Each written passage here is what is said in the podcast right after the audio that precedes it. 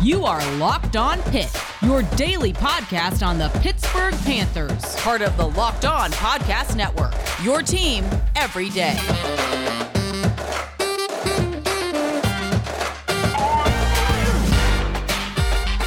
All right, folks, welcome back to another episode of the Locked On Pitt Podcast, your daily podcast covering the Pittsburgh Panthers, part of the Locked On Podcast Network, your team every day. I'm Nick Farabaugh, right for Pittsburgh Sports Now, call games at WPTS Radio, and I'm a production assistant at ACC Network. And, folks, today we do have a lot to talk about. Again, we will talk about Deslin Alexander returning to Pitt and what that means for Pitt's defensive line and their defense overall all. We will continue to talk about that. We will also talk a little about Pitt basketball. Man, they take a brutal loss to Syracuse in the Carrier Dome. What this means, can Nate Santos get into the lineup, and more. We'll talk about all that coming up on Locked On Pitt.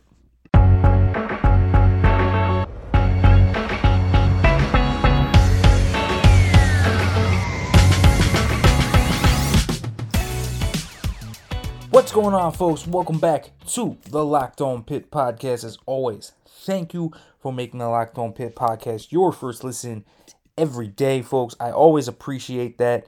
And more importantly, folks, make sure you give me feedback, all that good stuff. I'm trying to make this show better. Maybe you tell me what you want to talk about, you want to hear about, anything that I can do better. I want to know about it, so make sure to let me know. In today's episode of the Locked On Pitt podcast is brought to you by NetSuite. NetSuite is the number one cloud financial system to power your growth. So just head to netsuite.com slash locked on NCAA for special end of the year financing on the number one financial system for growing businesses. And folks, as I said today, you know, we haven't talked a lot about Pitt football, but there's plenty to talk about this week. At least there should be, you know, with the AFCA coaches convention getting wrapped up here today. Uh, we, we should expect to see uh, offensive coordinator movement. We should expect to see wide receivers coach movement. We should start to hear some names come out in terms of legitimate sourced info on that. Right now, it's just been basically a, a ton of speculation, and I, I no one has an idea. I mean, no one. It doesn't matter how plugged in you are to this program. It feels like no one actually knows who it is, and there are names that make sense, but none that jump off the screen at you as saying, "Wow, that's the guy who's going to be it because we think we have an idea of what Pat Narduzzi wants, but no one actually has a tangible name yet.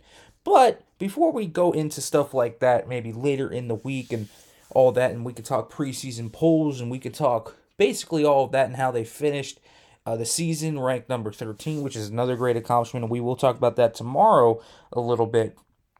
I want to talk a little bit more about Deslin Alexander actually coming back, and he announced this on Friday last week. And again, we had a little bit of a rut, so couldn't talk about it. And, and yesterday, I got a little sick, didn't have my voice, so didn't want to record an episode last night with fried vocal cords and give you guys a terrible episode. So back at it today, and we were talking about Deslin Alexander. Deslin Alexander really has a huge impact, I think, on this Pitt team, and and I think in a few ways, you have to wonder how this now changes the season because there are a lot of very talented defensive linemen, and a lot of them are on the edge.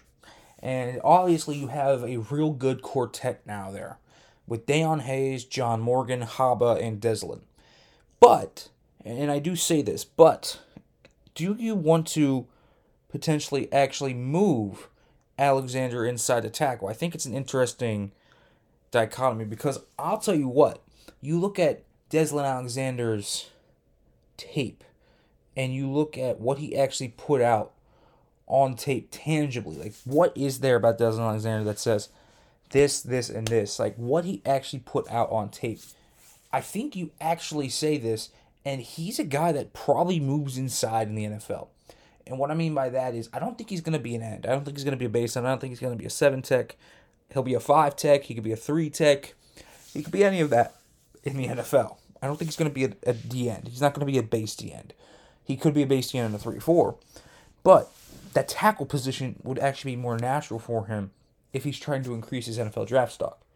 And Pitt lost Keyshawn Camp, so there is a there is a way here where I think he moves inside the tackle beside Calijah Kancey And I'm not gonna say like Pitt needs a defensive tackle terribly. I mean, they have Evan Danielson, they have Tyler Bentley, they have David Green, they have a ton of young guys there like Elliot Donald, the DeAndre Jules. They have a ton of really talented players at defensive tackle. But it actually makes sense to me because I think they also like a lot of the edges. And we saw Bam Brima really flash in the Peach Bowl. And they obviously have Nahki Johnson. They have so many talented players there. Naquan Brown. I mean, that's just the tip of the iceberg. There are so many players on the edge depth chart for Pitt that stand out and jump out at you as really quality players. And this just solidifies the defensive line a little more. And, and as I talked about before, there's no more important position in the Pat Narduzzi scheme than the defensive line because it's all predicated on pass rush. In a scheme that's predicated on stopping the run and saying you were going to beat us on low percentage throws, you absolutely have to be able to get after the quarterback. Because listen, your corners are on an island. You play essentially cover zero off a four man rush a lot. And then every now and then you'll send your linebackers to help out and fill in there, but it's not often. So Pitt needs a quality defensive line. This is why they continue to bump up Charlie Partridge's pay in order to keep him. It's worth it. That's why. And he's a great defensive line coach. He's a great recruiter in Florida. He develops these guys. Not only is he a great recruiter, he's a great developer of talent. Every dude that comes through those doors ends up better. And Rashad Weaver and Patrick Jones are two examples of that. Jaylen Twyman, look at Calijah Kancey. Look at all those guys. Look at Haba's development.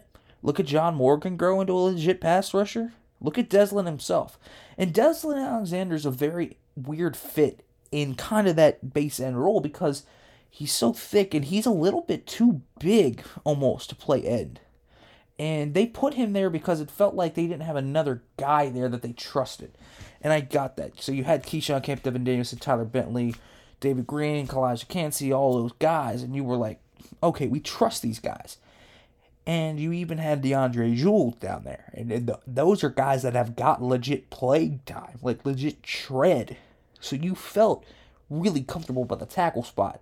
And while Deslin Alexander played there in 2020 and was really good there, you also felt that you needed him at end because it was really just Haba coming into the year. And you had lost Jones and Weaver, and you felt very vulnerable there. And again, as important as this defensive line is to this game, you have to get pressure. Otherwise, quarterback's going to sit back. Your guys are going to be left on islands, and they are going to be picked apart. No matter how good your corners are, they can't cover for all the time. And so you have to have a pass rush here. And Pat Narduzzi had a pass rush there. Second in the nation in sacks. They're always at the top of the league because they are so good on the defensive line and up front. And Dales Alexander allows that to occur still. He's a leader as well. He's a captain coming back. He'll bring leadership on this vet D line already. He's another voice there to calm the storms, to weather the storm. He's got everything going for him. Everything. And the question is just where does he fit? And I think he's a very interesting case study, you know, whether he's going to play inside or whether he's going to play outside because I think now they have answers on the outside and they have answers on the inside, but they're able to move Des around to where they can say, okay, let's put Des Alexander in the best place possible to where he can succeed and help us out. And I think that actually might be a defensive tackle because he could bring more pass rush juice than someone like a Devin Danielson. Tyler Bentley or David Green, these three are great run stoppers. But you feel like you are losing a little bit of pass rush juice with them. And, and that's not a knock to them. They're very solid players. And I think, honestly, a few of them might eventually have futures in the NFL as just pure run stoppers. And I think Bentley, when you look at Bentley, actually, I think he's a guy that has pass rush upside. He just has to realize it. Maybe he will this coming year. He does have the athletic tools and the length to be very potent as a pass rusher. But Alexander gives you it, it all. A great run defender, highly reliable as a pass rusher with great moves. He's a vet presence that has worked inside, and he can give you another piece there and you feel like you can trust with Dayon Hayes breaking out, with John Morgan playing at a high level, with Haba playing at such a high level, with Bam Brima showing out, with another year of Nahki Johnson, with another year of Naquan Brown, with all these other guys that I'm not even mentioning that might step up. You feel like you are good there at end. You don't feel like there's as many question marks there. At tackle, there might not be as many question marks, but if you can get a little bit more pressure from the interior and also help Deslin Alexander get better at his NFL position, I think it's a win-win, but it makes the defensive line better. And for Pat Narduzzi's scheme, it's so important. And and I think there's a debate there with Deslin Alexander that they'll have to figure out. They might talk it over with him. They might have already talked it over with him before he decided to return. I don't know what they did, but again, I think he projects as an interior guy in the NFL. So I wonder if they kind of move him there. And overall, they do need some help there, I think, in the pass rush department on the interior of the line aside from Kancey. So I think it makes sense to maybe move Des Alexander inside and with, I think, little question on the outside with guys showcasing that they can really do it.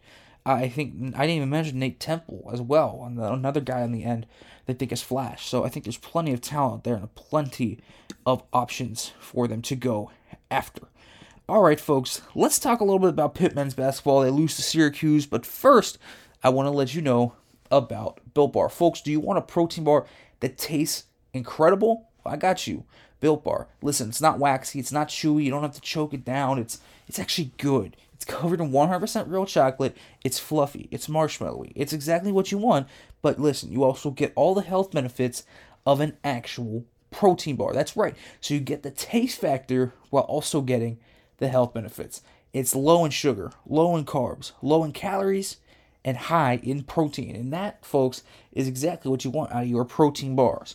And listen up, they have a special limited time offer on their site every time they put out multiple new flavors, and they have their usuals, you know, raspberry, cherry barcia, all these different types. They have a ton of normal types, but they also put up new flavors every day. So make sure to check out built.com to check those out. Listen, folks, here's the offer. Head to built.com and use the promo code LOCK15 to get 15% off. Again, that's the promo code LOCK15 to get 15% off. All you have to do is go to built.com and use LOCK15 to get 15% off at builtbar.com. Hey, Pitt fans. This is Nick Farabaugh with an incredible app everyone who buys gas needs to know about. It's Get Upside. My listeners are making up to 25 cents for every gallon of gas every time they fill up. Just download the free Get Upside app in the App Store or Google Play right now. Use the promo code SCORE and get a bonus 25 cents per gallon on your first fill up. That's up to 50 cents cash back. Don't pay full price at the pump anymore. Get cash back using Get Upside. Just download the app for free and use the promo code SCORE to get up to 50 cents a gallon cash back on your first tank. Some people who drive a lot are making as much as two to three hundred dollars a month in cash back, and there's no catch. The cash back gets added right to your account, so you can cash out anytime to your bank account, PayPal, or any gift card for Amazon and other brands. Just download the free Get Upside app and use the promo code SCORE to get up to 50 cents a gallon cash back on your first tank. That's code SCORE.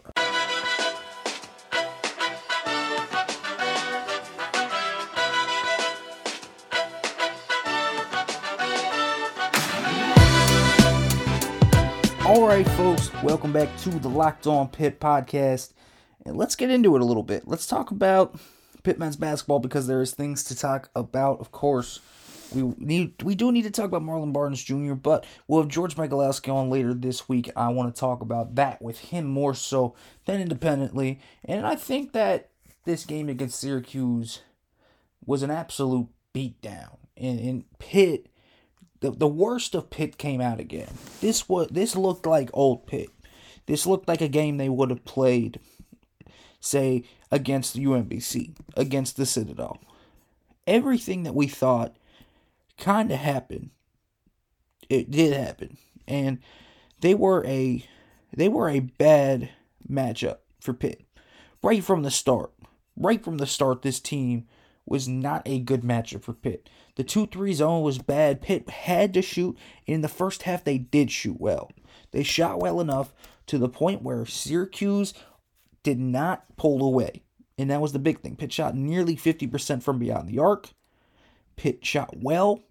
And, and overall, when you do that against Syracuse, you can keep it close. And Syracuse didn't do anything crazy either. They did nothing crazy.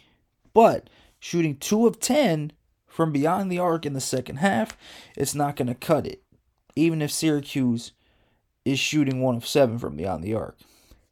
He's 24 free throws in the second half for Syracuse also really contributed to that, but pitch shooting in the second half was just dismal. And really, that's the biggest thing here, is that, I mean, you, it's the biggest stat, straight up, the biggest stat. Seven turnovers sucks, but Syracuse only got nine points off those turnovers. Pitt got eight off their five.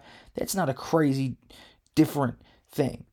The difference is this Pitt shot 5 of 12 from three point land in the first half, 13 of 26 from the field in the first half. It was 35 34 going into halftime.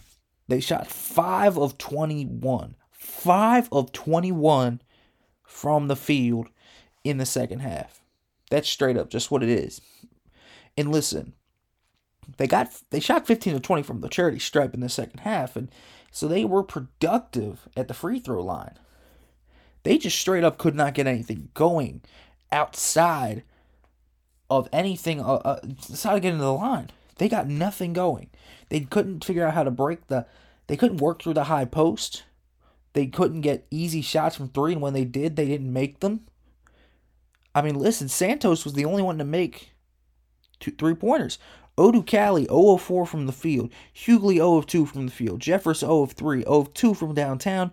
Gueye 0 of 1 of 4. Burton 1 of 3. It was bad. No one shot well in the second half, and that's exactly what you saw from Pitt. The defense broke down and collapsed. Allowed too many easy transitional buckets. Allowed too many easy drives to the hoop. This was not good. And the difference was you looked at the points in the paint. It was it was bad. Jimmy Boeheim and Buddy Boeheim were killing them. They were killing them, driving easily, putting in easy lay-ins.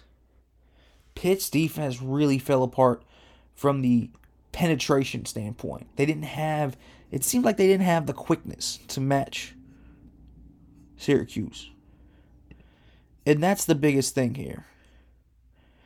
And straight up, I, I think that honestly, I it really felt like Pitt was just outmatched in this game. They, they and it felt like overall the defense fell apart. They weren't staying square. They were allowing guys to get to their near hip with their handles. It's not like Syracuse did anything crazy. They played good defense, made Pitt make tough shots, and Pitt didn't make those tough shots. And that's literally the reason here. Pitt's defense fell apart. The interior defense really fell apart here. And that was the big thing as well. Pitt could never get anything going from that standpoint. The passing wasn't up to par. There were there was little to no spacing.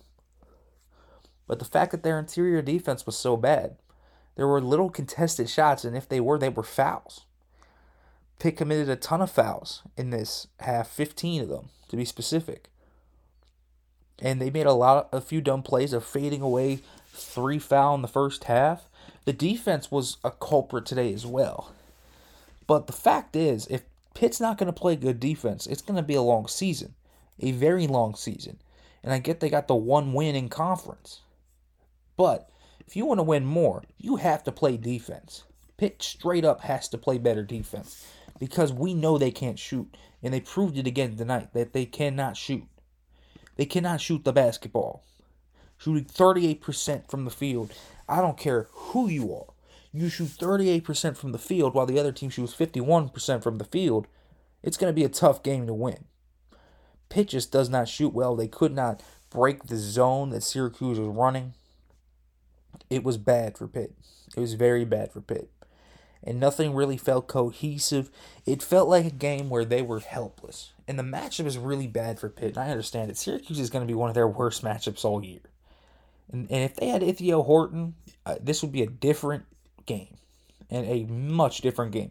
They need a three point shoot. They had Ithiel Horton and Nike Sibande. I this is a game that would be a completely different game. But with the guys they had right now, it sounded more like a gun range than a basketball court. And that's what I'm going to say. This team just cannot shoot. It's going to be their fatal flaw.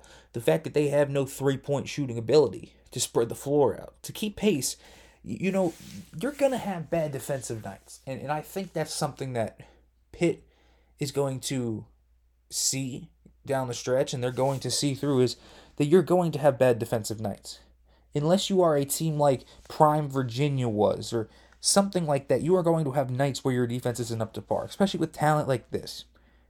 But you don't have the mode of offense to keep up on those bad nights. This was one of those bad nights. It was really their first bad defensive night in a really long time. They don't have the offensive firepower to keep up on those bad days. And that's the point here is that Pitt doesn't have the shooters to space out. Pitt doesn't have the shooters to keep up when their defense isn't up to snuff. Pitt doesn't have the three point capability. And because they don't have that three point capability, all they have to do is pack the paint. It makes it harder for John Hugley. It certainly did today. And they're going to take bad shots. They're going to take low percentage shots, trying to force something, trying to get a spark going. And when it doesn't go, things can get out of hand for them. They start to play sloppy. They start to get unfocused. And that's exactly what happened to Jeff Capel's team tonight at the Carrier Dome in Syracuse. However, we have a discussion to be had. What about Nate Santos? Can he break into the lineup here? He showcased some things tonight. We'll talk about that. But first, let me let you know about NetSuite. This is it, the putt to win the tournament. If you sink it, the championship is yours. But on your backswing, your hat falls over your eyes. Is this how you're running your business? Poor visibility because you're still relying on spreadsheets and outdated finance software. To see the full picture, you need to upgrade to NetSuite by Oracle. NetSuite is the number one cloud financial system to power your growth. With visibility and control of your financials, inventory, HR planning and budgeting, and more, NetSuite is everything you need to grow, all in one place. With NetSuite, you can automate your processes and close your books in no time while staying well ahead of the competition. 93% of survey businesses increase their visibility and control after upgrading to NetSuite. So here it is, folks. Over 28,000 businesses already use NetSuite. For the new year, NetSuite has a new financing program for those ready to upgrade to NetSuite at netsuite.com slash locked. Again, head to netsuite.com slash locked for this special one-of-a-kind financing offer on the number one financial system for growing businesses. That's netsuite.com slash locked.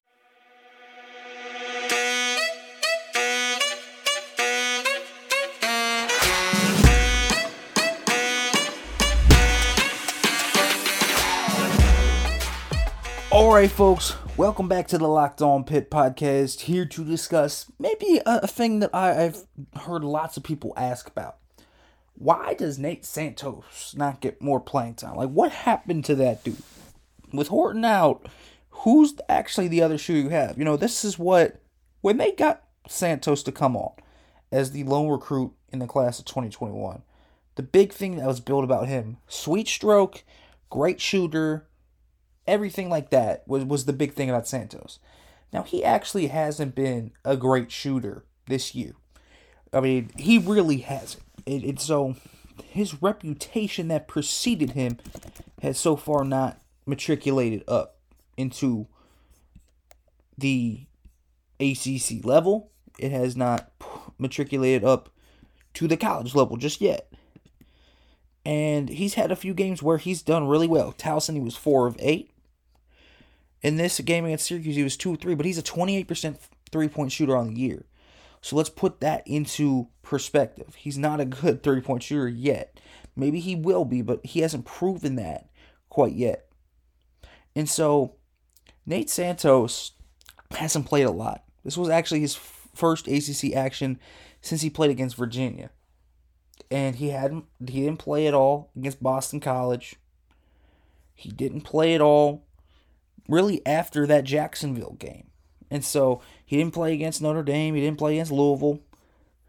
And so what? What's the deal with him? Why is he falling out of favor? And I think there's a few reasons why. One, I, I think he just looks overwhelmed out there defensively. And what I mean by that is he's not as good of a defender as Will Jeffress, and he's not as good of a defender as Odieze Akudo is. So when you actually have those guys that are plus defenders out there, but might turn the ball over, might be a net negative offensively still, you also notice that they bring the same things, a lot of the same weaknesses. Where, you know, Santos has that capability, but he hasn't showcased it yet. But those guys have a reputation that they are not offensive players at all. But here's the thing Santos is talked up to be this like great offensive player, but he hasn't proven any of that yet. As I said, and that's very important to note because until he does, we have to throw them in the same basket. And the way to compare it is what it's guys that are uncomfortable with the ball in their hands, specifically Will Jeffress, who doesn't feel like he's comfortable with the ball in his hands at all. And so when you take that into consideration, Nate Santos touches the ball and he essentially turns it over right away. I mean, it's bad at times, the turnover rate he has.